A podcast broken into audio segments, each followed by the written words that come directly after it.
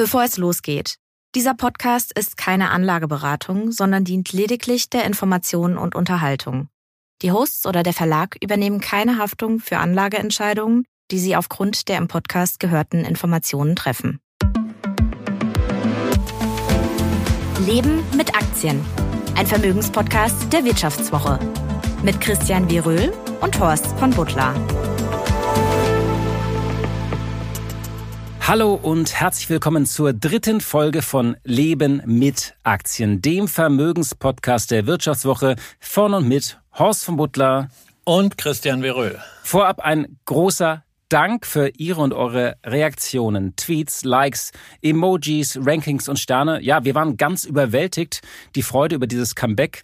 Falls äh, es ist so ein bisschen so fast, als würde man wieder auf Tour gehen. Christian, fühlst du dich auch schon ein bisschen so wie Marius Müller-Westernhagen? Ich bin wieder hier in meinem Revier war nie wirklich weg, habe mich nur versteckt. Naja, ich hab's ja eigentlich nicht ganz so mit Marius Müller-Westernhagen. Ich bin ja eher Matthias Reim Ultra, aber klar, ich freue mich, dass es wieder losgeht und insbesondere auch, dass es ja so ein bisschen Tourneecharakter hat, wenn ich ab und zu zu dir nach Düsseldorf in die Redaktion der Wirtschaftswoche komme. Heute machen wir es ja remote. Ich bin in Berlin, aber demnächst auch in Düsseldorf, zum Beispiel am 19. Juni, denn da machen wir ein hybrides Live-Event. Genau, und das können Sie sich schon mal notieren notieren, 19. Juni und noch zwei weitere Hinweise. Falls Sie sagen, ist ja spannend, was Sie da immer erzählen, aber ich sitze gerade im Auto oder jogge und ich kann mir die ganzen Namen nicht mitschreiben. Alle Infos zu den Aktien, ETF, Fonds und Indizes, die wir nennen, finden Sie immer unter vivo.de-leben mit Aktien. Und da sind alle Folgen drin, alle Namen und WKN versammelt. Also nochmal vivo.de-leben mit Aktien. Ja, unsere Themen heute. Wir machen nochmal einen Wrap-up zum US-Schuldenstreit, der ja gelöst ist. Und wir fragen uns, was heißt das für die Märkte? Denn da ist ja jetzt eine riesige Gewitterwolke zumindest beiseite geschoben. Tja, vielleicht kommt die nächste. Aber natürlich zunächst mal das Hype-Thema KI und Chips, da kommen wir auch nicht vorbei. Da ist Nvidia ja zumindest kurzzeitig zur Billionenfirma aufgestiegen. Die Aktie wird heiß diskutiert, aber wir schauen natürlich auf den Trend dahinter. Wer profitiert langfristig? Und bei Nvidia gilt natürlich, Vorsicht Spoiler, Glückwunsch an alle, die früh eingestiegen sind. Aber was ist mit den anderen? Und wir blicken noch auf JP Morgan, die größte Bank der USA und eine der wichtigsten der Welt, denn deren Chef Jamie Dimon, sicherlich einer der erfolgreichsten Banker dieser Zeit, ja, der wurde aufgefordert, doch für die Präsidentschaftswahl in den USA zu kandidieren. Und deswegen schauen wir mal auf die Bank und auch auf die Nachfolgefrage, die nämlich ein bisschen ungelöst ist. Nach einer kurzen Unterbrechung geht es gleich weiter. Bleiben Sie dran. Sie leben Fairness, Kultur und Werte? Zeigen Sie Ihr Engagement als Arbeitgeber und werden Sie Teil der Fair Company Initiative. Mit der Fair Company Initiative zeichnet das Handelsblatt Unternehmen aus, die insbesondere Berufseinsteigern und Young Professionals ein faires, attraktives Arbeitsumfeld bieten. Zu den entscheidenden Werten gehören unter anderem das Engagement für Mitarbeitende, Diversity und Chancengleichheit, Nachhaltigkeit und gesellschaftliche Verantwortung. Erfahren Sie jetzt mehr unter faircompany.de.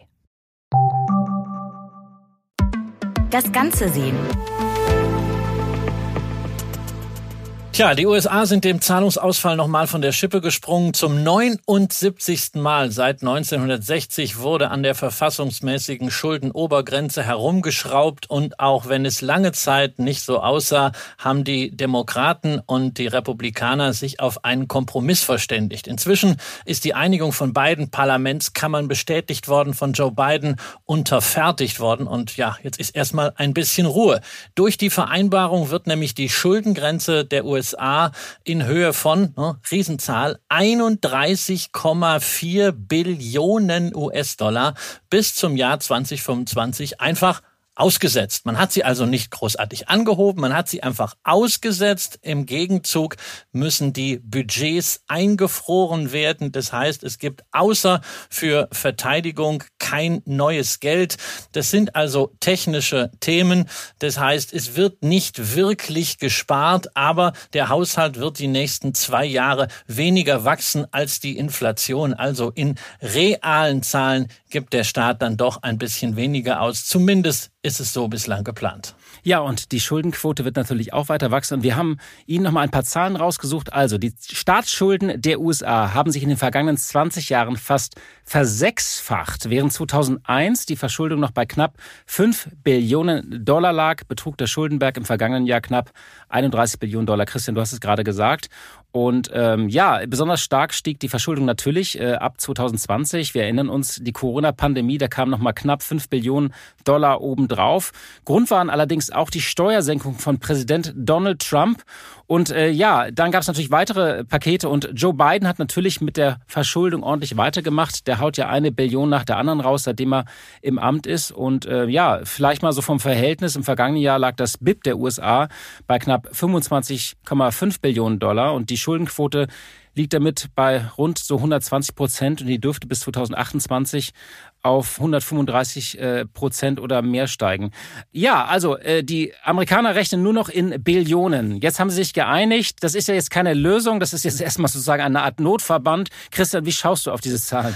Naja, also erstmal ist mir ganz schwummrig ja im Kopf bei diesen ganzen Billionen. Das fällt ja unglaublich schwer, sich das vorzustellen. Nur mal zur Einordnung. Die acht größten Technologieunternehmen der USA, also Apple, Microsoft, Alphabet, Amazon, Nvidia, Meta, Tesla und Broadcom, haben zusammen einen Börsenwert von 11 Billionen Dollar. Das ist also das Dreifache dieses riesigen Big Tech-Klumpens, was da an Schulden aussteht. Ansonsten bin ich natürlich zunächst mal froh, dass man sich geeinigt hat. Das ist ist auch durchaus ein Sieg für die amerikanische Demokratie. Die Einigung ist gesichtswahrend für beide politischen Lager, wobei der Republikaner Kevin McCarthy naturgemäß die Erwartungen des Trump-Vögels nicht so wirklich erfüllen könnte. Aber die Republikaner konnten auch einige Punkte machen. Beispielsweise wird die Steuerbehörde IRS weniger Geld für ihre digitale Infrastruktur bekommen. Das heißt, es wird schwieriger, Steuerbetrug auch zu verfolgen. Das ist natürlich nicht erfreulich. Und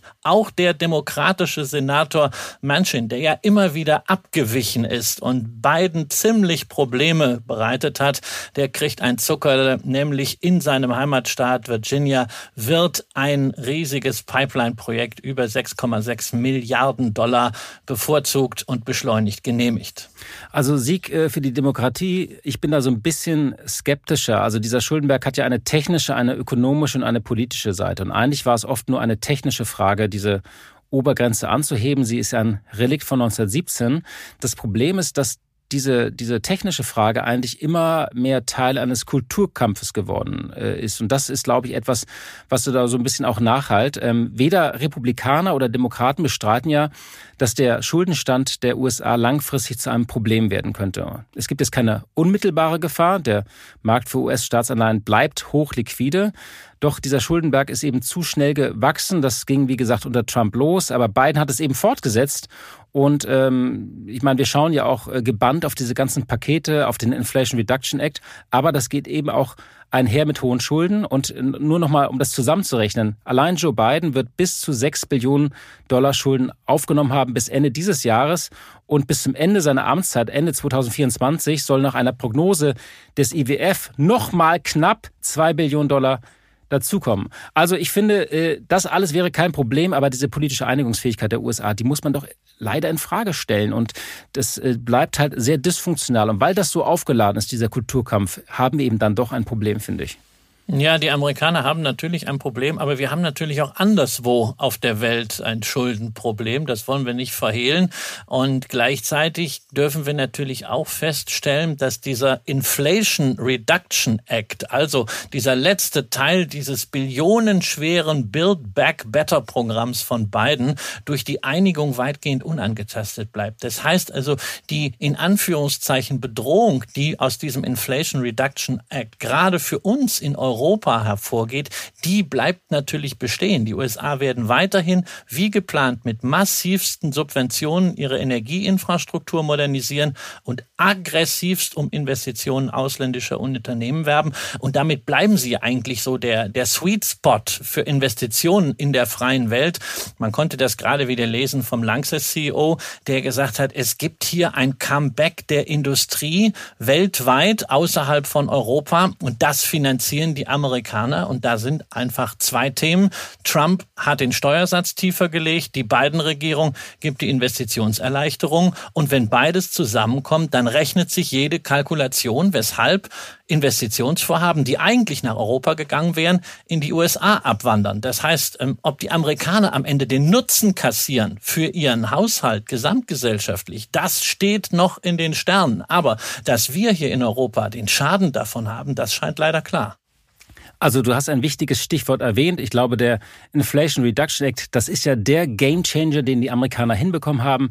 Der ist durchfinanziert und das tatsächlich ist, glaube ich, auch wichtig ähm, äh, nochmal zu erwähnen. Ähm, das Interessante ist ja, alle Staaten brauchen für die Transformation der Wirtschaft bis 2050 fiskalische Spielräume und diese Spielräume werden enger und das weist auch über die USA hinaus. Und ähm, ich habe da einen, einen, einen schönen äh, Vergleich gelesen in der FT. Die haben gesagt, dass viele Regierungen auf der ganzen Welt verwalten ihre öffentlichen Finanzen derzeit wie so ein verschwenderischer Teenager mit seiner ersten Kreditkarte. Das heißt, sie erhöhen regelmäßig ihr Kreditlimit, ohne sich um den wachsenden Schuldenberg zu kümmern. Und das ist, glaube ich, die Frage, die über die USA hinausgeht.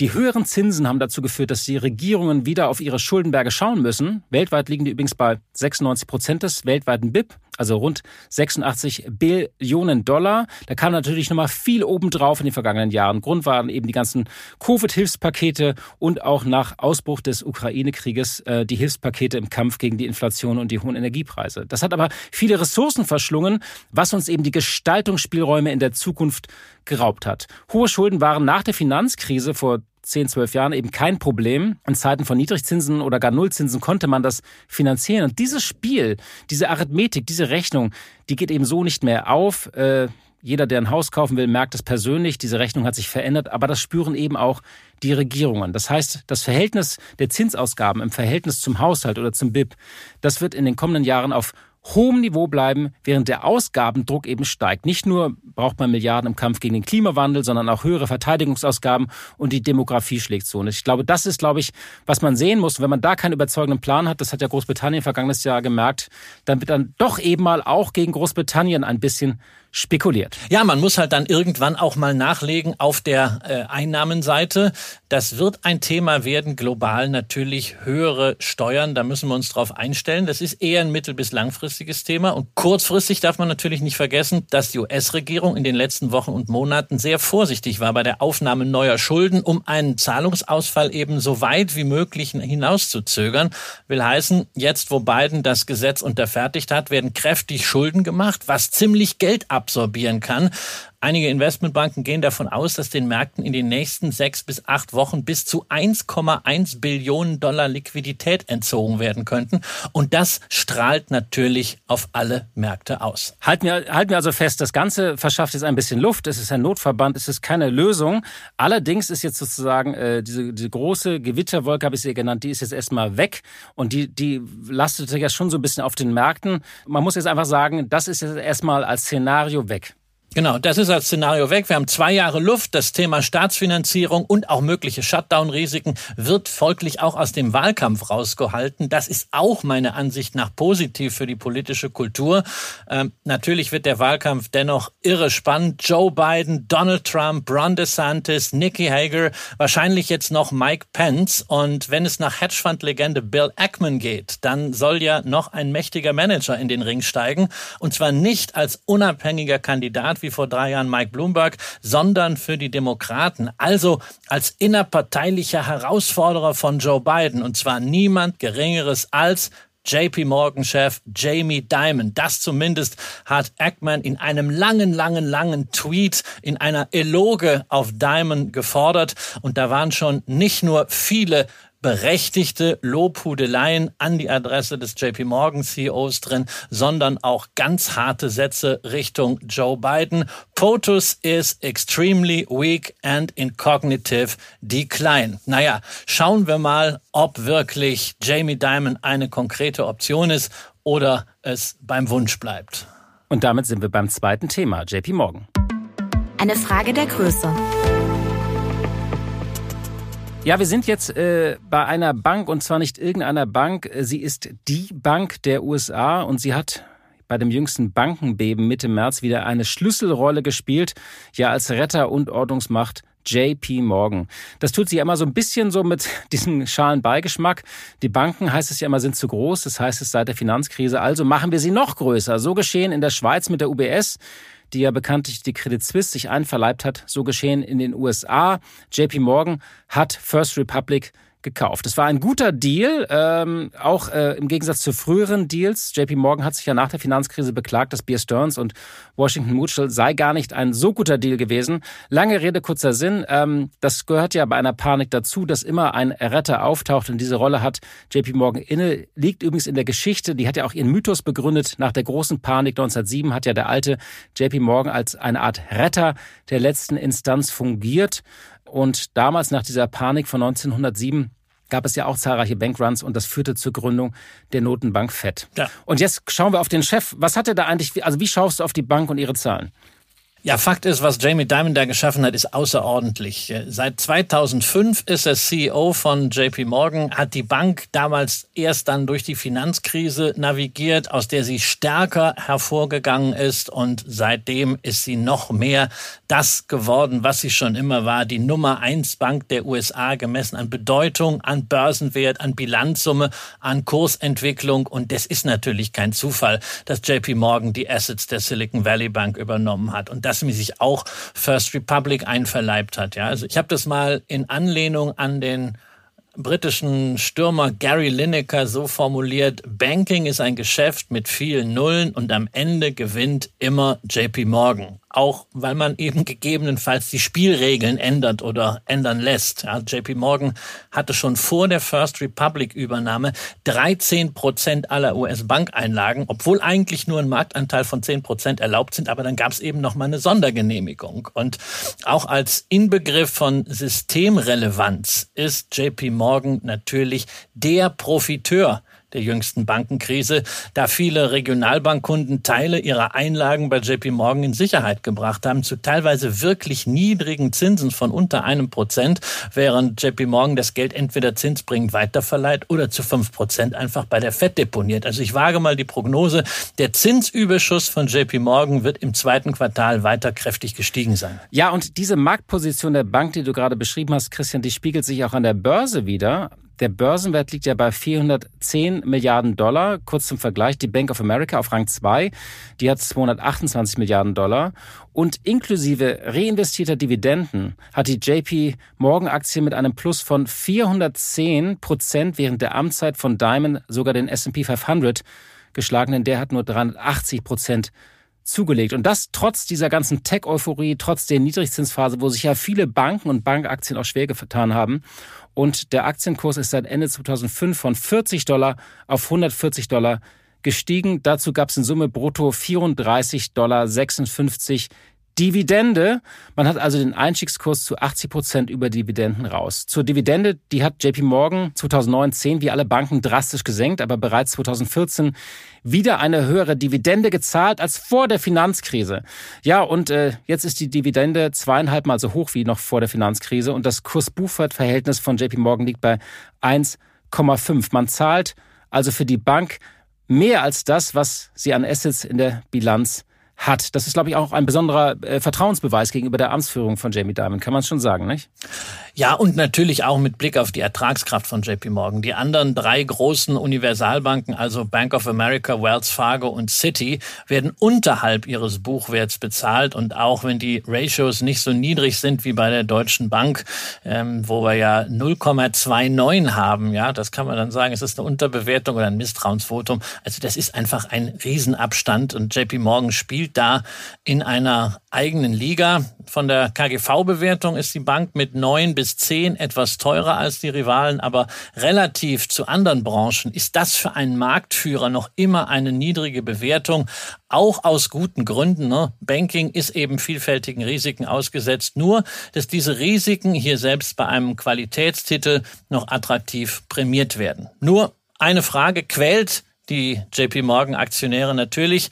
Wer beziehungsweise was kommt eigentlich nach Jamie Dimon? Sein Vertrag läuft ja dieses Jahr aus und es ist nicht klar, ob er noch mal fünf Jahre dranhängt. Er ist 67, hat eine schwere Krebserkrankung überstanden. 2020 gab es einen Aorta-Durchbruch und gelegentlich kokettiert er halt auch mit einem Wechsel in die Politik. Aber wie so viele erfolgreiche Manager hat er es eben versäumt, einen ganz klaren Nachfolger aufzubauen. Natürlich sein COO, Chief Operations Officer, der könnte übernehmen, aber Daniel Pinto ist auch schon 60 und der gilt auch nicht als sonderlich ambitioniert.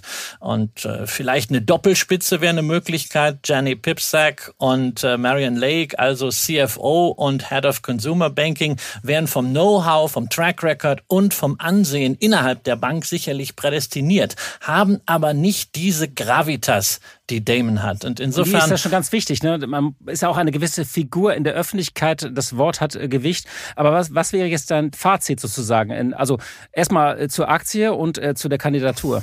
Naja, ich habe die Aktie im Portfolio. Ich habe mich dann irgendwann doch von meinem lieben Instagram-Freund Helmut John. Ich dachte, du hast Kiki, keine Bankaktien. Nein, ich habe hab mich da von äh, Helmut doch mal überzeugen lassen, zumindest einen Fuß in das Banksystem hineinzustellen. Aber in ein, in, ein, großes, äh, du hast deinen ja, Fuß in ein großes Haus gestellt. Genau, JP Morgan und äh, BNP Paribas. Und wer US-Banken im Portfolio haben will, da ist JP Morgan erste Wahl. Und was Diamond angeht, meine Prognose ist, er kandidiert nicht für die Präsidentschaft, sondern sondern bleibt noch zwei Jahre, bis die Nachfolge bei JP Morgan wirklich geklärt ist. Das liegt im Trend. Aber kommen wir mal zu dem, was die Märkte momentan wirklich elektrisiert. Nein, nicht schon wieder Wärmepumpen, sondern, na klar, künstliche Intelligenz. Also wenn Sie zufälligerweise eine Aktiengesellschaft haben, deren Kurs ein bisschen darbt, kein Problem. Einfach ein paar Pressemitteilungen mit Bezugnahme auf KI raushauen. Irgendein Börsenbrief steigt schon drauf ein und jubelt ihre Aktie hoch. Ist irgendwie ein bisschen so wie vor 25 Jahren in der Internetbörsenblase. Einfach ein .com an den Firmennamen drangehängt und schon war die Firma 30 Prozent mehr wert. Ich glaube, man kann da auch in der Firma sich im Moment äh, sehr beliebt machen, wenn man sagt, man hätte da so ein KI-Projekt am Laufen. Dann das ist das klingt das unheimlich mysteriös.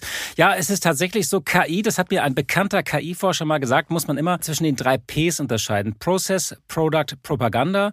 Letzteres sind die Showcases. Also ein Computer schlägt irgendwie den Weltmeister in Schach oder Go oder die KI schreibt ein Drehbuch oder eine KI sitzt im Vorstand eines Hedgefonds in Hongkong. Das ist das ganze große Staunen über das Phänomen und so weiter und die Philosophie. Das ist die große Terminator-Frage, ob die KI uns irgendwann das Licht ausknipst und so weiter.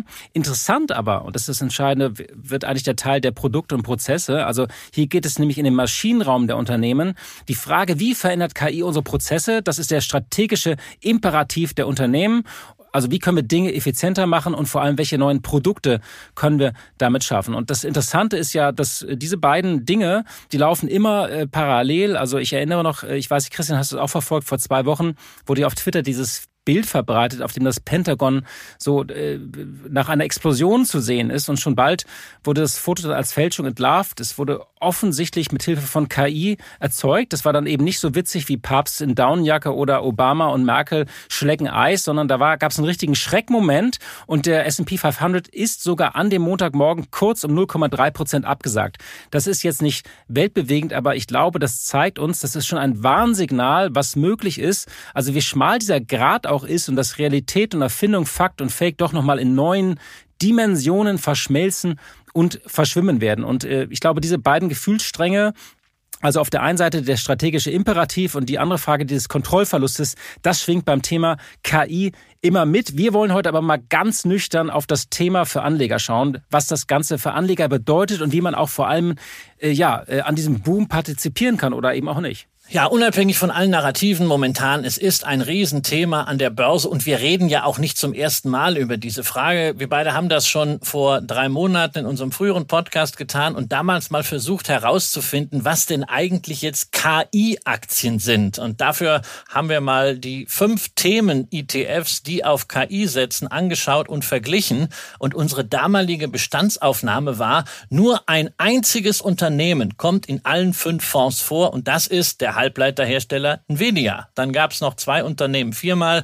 nämlich Alphabet und Splunk, eine Datenanalyse-Plattform und dann dazu zwölf Unternehmen dreimal, darunter Amazon, AMD, Microsoft und IBM. Alle anderen Firmen waren nur in einem oder zwei Fonds. Und das zeigt zwei wesentliche Themen. Erstens, künstliche Intelligenz ist ein extrem heterogenes Anlagethema. Man kann das eben nicht so abgrenzen wie Halbleiter oder Banken, sondern es ist in den meisten Fällen letztendlich eine subjektive Entscheidung oder eine Frage von PR ob man bei einem Unternehmen KI-relevant sieht oder nicht. Und diese subjektive Entscheidung wird von Indexanbietern halt mit allerlei Firlefanz quantitativ verbrämt. Und zweitens, bei den Unternehmen, die übereinstimmend KI-Relevanz haben, reden wir, abgesehen von Splunk, über absolute Megacaps, also große Halbleiterhersteller und Big Technology. Also das, was man ohnehin schon im Depot hat, wenn man breit diversifiziert ist, weswegen man diese ETFs, diese Themenprodukte zumindest momentan nicht braucht, gerade weil sie mehr kosten. Ja, und ich denke, da haben wir, ohne uns jetzt selbst loben zu wollen oder dich loben zu wollen, auch ganz gut mitgelegen. Ich glaube, diese krampfhafte ETF-Jagd nach so KI-Performance, die war nicht sonderlich erfolgreich bisher, trotz des Hypes. Also äh, ja, vier der fünf Themen-ETFs äh, liegen year to date nur knapp vor dem ganz banalen Nasdaq 100. Ja, und auch weiterhin gilt gut möglich, dass KI die nächste industrielle und gesellschaftliche Revolution ist, die für immense Produktivitätsgewinne sorgt, damit natürlich auch für Wachstum und Wohlstand. Und wenn dem so ist, dann werde ich daran mit einem breit diversifizierten Depot langfristig partizipieren. Und wer Microsoft, Alphabet, Amazon oder eben Nvidia oder ein Halbleiter-ETF im Depot hat, der tut das eben auch jetzt schon. Sein Depot also kurzfristig kurzfristig jetzt auf KI auszurichten, wie es immer so schön heißt, ist gar nicht nötig. Außer man möchte jetzt kurzfristig spekulieren, den Ritt auf der Rasierklinge machen, aber das ist ja nicht unser Ding. Ja, und jetzt kommen wir natürlich auf äh, die Aktie, auf die alle schauen. Nvidia ähm, die Frage ist ja, ähm, es ist ja nicht ganz neu, muss man dazu sagen. Manche haben sie jetzt erst entdeckt. Investoren sind schon seit langem davon überzeugt, dass Nvidia die besten Chips für KI-Anwendungen hat. Nicht von ungefähr hatte die Aktie ja seit Jahresanfang bereits sich verdoppelt, bevor jetzt Ende Mai die Quartalszahlen kamen und die hatten ja nochmal selbst mit einer sehr optimistischen Prognose sämtliche Erwartungen übertroffen und dann gab es eben nochmal einen Kursplus von 25 Prozent. Ja, und dann gab es eben diese berühmte symbolische Marke, die One Trillion Dollar Company. Aber Christian, bei solchen Marken bist du dann ja auch oft skeptisch. Das hat man auch auf Twitter gesehen. Du sagst dann so, ja, wer da jetzt draufspringt, nur weil so, so eine Marke übersprungen ist, ja, das heißt nicht unbedingt, dass man dann noch äh, ja, den richtigen Zeitpunkt erwischt, ne? Nee, sicherlich nicht. Und es ist ja auch interessant, wie viele KI-Experten es plötzlich in den sozialen Netzwerken gibt, die also ganz genau diese hochtechnischen Details erklären können, warum Nvidia in den nächsten Jahren der Goldstandard für KI Anwendungen bleiben wird und deswegen in völlig neue Dimensionen wachsen wird. Und ja, das kann auch durchaus sein.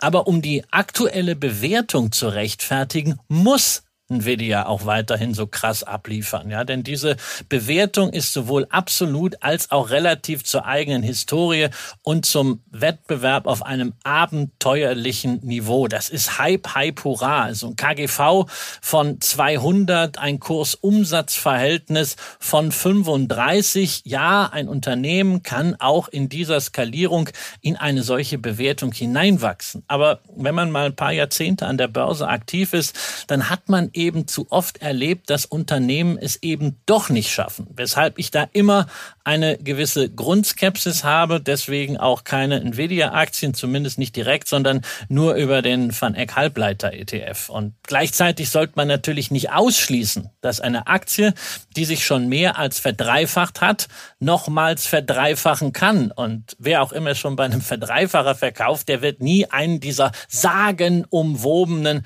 Ten-Bagger im Depot haben. Die Statistik zeigt ja, es gibt immer wieder langfristig extrem erfolgreiche Unternehmen. Also es gibt ja viele Hörerinnen und Hörer, die die Aktie schon länger haben. Wer zum Jahresanfang gekauft hat, hast du gesagt, der hat sein Kapital fast verdreifacht. Wer seit fünf Jahren dabei ist, hat es versechsfacht. Da kann man nur sagen, herzlichen Glückwunsch. Aber die Frage stellt sich natürlich, was tun? Wie schaut man auf das Unternehmen? Wie ist die Position äh, dieses Unternehmens? Und ich glaube, die entscheidende Frage ist, gelingt es diesem Chiphersteller, ein Ökosystem jetzt aufzubauen bei diesem Trend? Es ist ja nicht nur ein Hype, über den wir reden. Also ein Großteil dieser Aufregung, muss man auch sagen, ist ja äh, einfach auch gerechtfertigt. Und Nvidia hat sich diese singuläre Position erarbeitet. Die Hochleistungschips sind essentiell beim Training von KI-Software. Und sie haben auch gezeigt, dass sie mit jeder neuen Chip-Generation die Leistung steigern können. Und deswegen ist auch ihr Marktanteil so hoch und sie sind auch führend bei anderen Teilen der Wertschöpfungskette, unter anderem bei den Netzwerken, die für viele Chips benötigt werden und auch bei Software. Es gibt natürlich Risiken, neue Player, die auf den Markt äh, treten. Es gibt angestammte Wettbewerber, die teils heute Kunden sind. Du hast die Namen genannt, die natürlich auch in diesen Markt drängen. Also der, der Wettkampf geht gerade richtig los und da sind viele Rivalen dabei mit tiefen Taschen. Und man hat natürlich auch immer das Risiko der Geopolitik, Stichpunkt Decoupling. Äh, die USA haben ja schon einmal auch den Verkauf von Hochleistungschips nach China untersagt. Das hatte Auswirkungen auf den Umsatz von Nvidia. Also das Interessante ist tatsächlich dieses KI-Bundle, was das Unternehmen anbietet äh, und ob es dann in Zukunft dieses Ökosystem aufbauen kann. Also was ist unser Fazit jetzt dazu eigentlich, je nachdem, ob man sie hat oder nicht? Ja, wie gesagt, ich tue mich schwer mit diesen technischen Einschätzungen. Ich komme eher von der anderen Seite, nämlich was tun wir als Anleger mit dieser Aktie, wenn wir sie denn schon im Depot haben? Und das ausreiten wollen. Warren Buffett hat uns ja im letzten Shareholder Letter etwas Wichtiges mitgegeben. Over time, it just takes a few winners to work wonders. Und so macht er das ja auch mit seiner Apple-Position. Einfach stur halten, auch wenn die 2015 gekauften Stücke sich im Preis schon versechsfacht haben und Apple mittlerweile, je nachdem wie man rechnet, 10 bis 20 Prozent vom Berkshire Hathaway Portfolio beansprucht. So sieht's ja auch bei vielen Nvidia-Aktionären aus. Und die Frage ist eben, ob man mit diesem Klumpen klarkommt. Ob man trotzdem entspannt bleibt, sich über den Gewinn, der ja wohlgemerkt noch nur ein Buchgewinn ist, sich freuen kann. Oder ob man inzwischen 20, 30 Mal am Tag in der Broker-App nach Nvidia guckt, was auf jeden Fall ein Warnzeichen ist und ein Hinweis darauf, dass man mal Gewinne mitnehmen sollte. Wie oft soll man denn äh, nach seiner die App öffnen? Ab wann wird's ungesund?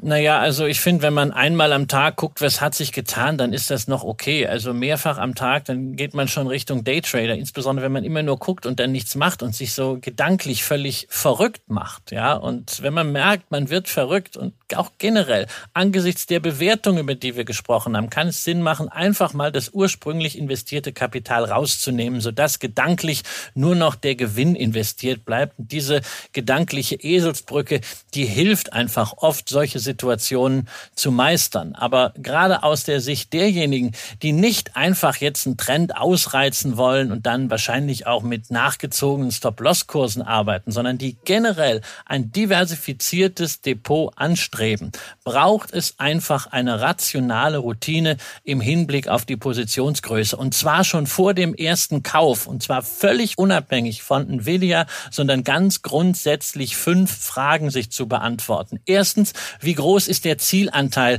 den die Position durch Käufe erreichen soll, zum Beispiel vier Prozent. Ja. Dann zweitens, wie groß ist der Depotanteil, wenn man nachkaufen will? Wo muss es drunter fallen? Drittens, wie groß soll denn der Depotanteil nach einem Nachkauf sein? So, und jetzt die beiden Themen vier und fünf, die relevant sind bei Nvidia nämlich was ist der maximale Depotanteil, bei dessen Erreichen man Gewinne mitnimmt. Wenn man sagt, naja, mein Ziel ist vier Prozent, das zweieinhalbfache davon zum Beispiel zehn Prozent. Und dann natürlich, wie weit reduziert man? Man soll einer Aktie auch ein bisschen Performance-Luft zum Atmen geben. Dann kann man beispielsweise jetzt von 10 auf 6 Prozent reduzieren. Die Zahlen sind einfach nur Beispiele, sind eine Funktion der angestrebten Depotdiversifikation. Ich persönlich würde nie 10 Prozent meines Aktienvermögens in einem Unternehmen haben wollen, aber jeder nach seiner Fasson. Und am Ende geht es darum, einen Kompromiss zwischen Risikomanagement und Performance-Luft für die Gewinne Gewinneraktien zu finden. Und da helfen solche Routinen einfach viel mehr als irgendwelche religiös angehauchten Diskussionen auf Social Media, die ja zu Nvidia inzwischen fast schon so intensiv sind wie zu Tesla. Christian, es gibt ja in der Debatte noch ein letztes Argument, äh, das ist das der Schaufelaktie. Das kennen wir ja seit dem Goldrausch, dass man praktisch nicht nur an dem Gold verdient, sondern an denjenigen, die die Schaufeln und Spitzhacken verkaufen. Aber die Frage ist ja auch, diese Schaufelaktien können ja schon krass überbewertet sein, oder? Ja, natürlich. Äh, das zeigt ja auch der Blick zurück ins Jahr 2000. Ne? Damals war das Internet das, was heute KI ist. Die große Verheißung, bei der aber noch keiner wirklich wusste. Auch überschätzt, man, ne, das Internet. Ja, ja, man wusste man sicherlich nicht überschätzt. Ja, man hat sicherlich wieder, wie üblich, das Tempo überschätzt und die Vehemenz unterschätzt. Man wusste auch damals aber nicht, wie verdient man mit diesem Internet Geld. Und es war eine große Sache. Und damit das Internet wachsen konnte, das war klar, brauchte man Infrastruktur, Switcher und Router. Und die kamen damals von Cisco Systems und deshalb wurde diese Aktie brutal hochgekauft. Alleine zwischen Anfang 98 und März 2000 ist der Kurs von 10 auf 80 Dollar gestiegen und Ende März 2000 war Cisco mit einem Börsenwert von 570 Milliarden Dollar sogar mal kurzzeitig die wertvollste Börsenfirma der Welt. Und die waren damals auch keine Pommesbude. Ja? Umsatz 2000 waren immerhin 19 Milliarden. Gewinn haben sie 2,7 Milliarden Dollar gemacht. Aber hm, Börsenwert von einer halben Billion Dollar hieß eben Bewertung mit 27 mal Umsatz und 185 mal Gewinn. Das sind so die Dimensionen von Nvidia und da reinzuwachsen ist eben nicht unmöglich, aber sehr, sehr, sehr schwer.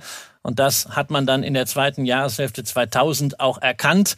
Da wurde die Aktie dann brutal abverkauft. Sie rutschte dann zwei Jahre später sogar wieder unter 10. Ne? Das heißt, wir haben also 90 Prozent Verlust dann gegenüber dem Hoch gehabt. Und das, obwohl Cisco den Umsatz in der Rezession halten konnte, obwohl man den Gewinn um 50 Prozent steigern konnte. Aber die Wachstumshoffnung war einfach rausgepreist worden und irgendwann war die Aktie dann plötzlich ein Value Play und richtig wiederentdeckt wurde sie eigentlich dann erst so ab 2011, nämlich als es nicht nur stabiles Geschäft gab und eine saubere Bilanz, sondern sogar eine Dividende. Ja, inzwischen pendelt die Aktie bei 50 Dollar. Den alten Höchstkurs hat sie nie wieder gesehen. Das Unternehmen ist also, man könnte es sagen, ein bisschen langweilig, was man aber auch positiv äh, bewerten kann, denn das Unternehmen legt ein ganz ordentliches äh, Umsatzwachstum von fünf Prozent hin. Der Free Cash Flow wächst äh, in der gleichen Dimension und es hat eben auch eine blitzsaubere Bilanz mit 15 Milliarden Netto-Liquidität und eine Dividendenrendite von drei Prozent und mehr als die Hälfte wird ausgeschüttet. Also es ist kein Highflyer, sondern ein solides Netzwerkgeschäft und das zeigt eben auch so dieses Beispiel. Es gibt Aktien, mit denen kann man eben nicht schnell reich werden, aber sie sind dann, wenn sie langweilig sind, vielleicht sogar dann interessanter, damit man eben nicht arm damit wird. Wer mag, kann allerdings auch noch auf eine andere Aktie äh, schauen, die auch mal sehr, sehr heiß gehandelt wurde. Das ist aber auch schon über 20 Jahre her. Das ist Infineon. Und da empfehle ich den Fingerzeig meines Kollegen Anton Riedel aus dem Team der Börsenwoche. Das ist nämlich eine günstige Alternative. Die haben auch zweistellige Wachstumsraten und Infineon steuert auch auf ein Rekordjahr zu und die Aktie hat Nachholbedarf, sagt mein Kollege Anton. Und bei KI hat das auch einiges zu bieten. Also einfach mal ein Blick auf Nvidia. Die ganze Analyse bekommen Sie auf vivo.de. Einfach Anton Riedel googeln, da finden Sie das, was er dazu geschrieben hat. Nach einer kurzen Unterbrechung geht es gleich weiter. Bleiben Sie dran. ChatGPT und andere Technologien verändern unsere Arbeitswelt rasant. Bei der Veranstaltung Work in Progress diskutieren wir in der Handelsblatt Media Group die Zukunft des Arbeitsmarktes, HR-Trends, KI, mentale Gesundheit und neue Leadership-Perspektiven. Sei am 13. und 14. Juni in Düsseldorf oder virtuell dabei und melde dich jetzt an unter work-progress.de. Last Call Bevor wir Sie und euch, liebe Hörerinnen und liebe Hörer, in die letzte Brückentagswoche vorerst in diesem Jahr entlassen. Apropos, ich meine, Brückentag, das war ja seit Anfang Mai echt auch irgendwie schwer, ne? In einem Unternehmen, aber auch irgendwie in diesem Land, diesen Energiepegel irgendwie hochzubekommen. Äh, also viele Führungskräfte haben ja auch berichtet, man schaut so ab Dienstag schon an diese ganzen Brückentagsgesichter auf Teams. Also, egal, jetzt haben wir nochmal frohen Leichnam, zumindest im Teil der Republik. Du bist ja gerade im äh, sozusagen im ungläubigen Berlin. Da musst du Hier arbeiten. Hier gibt's keinen Feiertag, deswegen schaue ich auch in ein Brückentagsgesicht in Düsseldorf. Ja. Genau. Aber bevor das alles kommt, ich habe eine Frage noch an dich, Christian. Der Mai ist vorbei. Und da gibt's ja diese alte Regel, sell and may, go away. Und ich habe mich irgendwie gefragt, so gilt das eigentlich noch? Ist ja irgendwie sowieso alles oder vieles außer Kraft und vieles crazy. Äh, da hast du bestimmt irgendwie ähm, so äh, Bob Andrews mäßig Recherche und Archiv auch einiges zu sagen, oder? Ja, ja, also die Frage ist halt, was sind die schlechten Börsenmonate? Und in der Tat gibt's ja so ein Phänomen der Saisonalität. Und der Juni ist kein sonderlich guter Monat, aber jetzt auch kein so wahrlich schlechter. Und der Juli, äh, der ist sogar ein recht positiver Monat. Der hat nämlich sowohl im Mittelwert als auch im Median, im DAX jetzt mal seit 1987 ein Plus gebracht. Ähm, wenn man auf Saisonalität schaut, dann sind wir nicht bei Juni und bei Juli, sondern bei August und September. Das sind die Monate, die im Durchschnitt ein Minus gebracht haben und die auch von der Anzahl der positiven Monate deutlich abfallen gegenüber anderen. Ja, jetzt kann man also sagen, naja, man klammert jetzt vielleicht alles, was als schwierig gilt nach dieser alten Regel, sell in May and go away but remember to come back in September aus. Also Juni weg, Juli weg, August weg und September weg. Wenn man das gemacht hätte, dann hätte man mit dem DAX seit 87 5000 Prozent gemacht, verglichen mit 1500 Prozent mit einer reinen Buy-and-Hold-Strategie. Wenn man allerdings nur August und September ausgespart hätte, dann hätte man sogar 8000 Prozent gemacht. Also eine riesige Outperformance gegenüber dem DAX. Aber, aber, aber dreimal. Erstens, ne, wenn man immer kauft und verkauft, hat man Transaktionskosten, wobei das Problem natürlich durch die Neo-Broker heute vernachlässigbar ist im Vergleich auch mit den 90ern. Zweitens, das Thema ist drin, Steuern. Man muss jedes Jahr natürlich dann am besten einen Gewinn realisieren, hat also, wenn man wieder einsteigt, weniger zum Neuinvestieren, weil zwischenzeitlich die Abgeltungssteuer weggeht. Und drittens, naja, die Robustheit dieser Strategie. Das Ganze resultiert von der Outperformance her aus sehr wenigen, sehr schlechten August-September-Perioden wie 1990, 1998, 2002, 2008, wobei es da auch mehr der Oktober war. Und dann zuletzt auch 22 war das nicht so ganz doll. Also man muss das schon sehr, sehr lange durchhalten, um einen Vorteil zu genießen. Das ist sicherlich mit dem Sell in May und Comeback in September, eine der einfachsten Timing-Strategien. Die Outperformance ist wirklich bemerkenswert statistisch. Aber warum das jetzt so ist, das ist alles nicht so wirklich erklärbar. Viele vermeintliche Erklärungen sind Narrative, die so drum gestrickt worden sind. Steuerlich ist es suboptimal. Und ich bin der Meinung, dass man mit Aktien auch zwölf Monate im Jahr gut leben kann, wenn man das Portfolio entsprechend breit aufgestellt hat. Und deswegen leben mit Aktien und nicht Investmentpause mit Aktien. Ja, das war doch ein schönes Schlusswort, Christian. Vielen Dank fürs Zuhören. Machen Sie es gut und wir hören uns hoffentlich am kommenden Mittwoch. Machen Sie es gut. Christoph, willst du auch noch was sagen oder nicht? Nee, ich sag nichts mehr. Leben mit Aktien. Ein Vermögenspodcast der Wirtschaftswoche.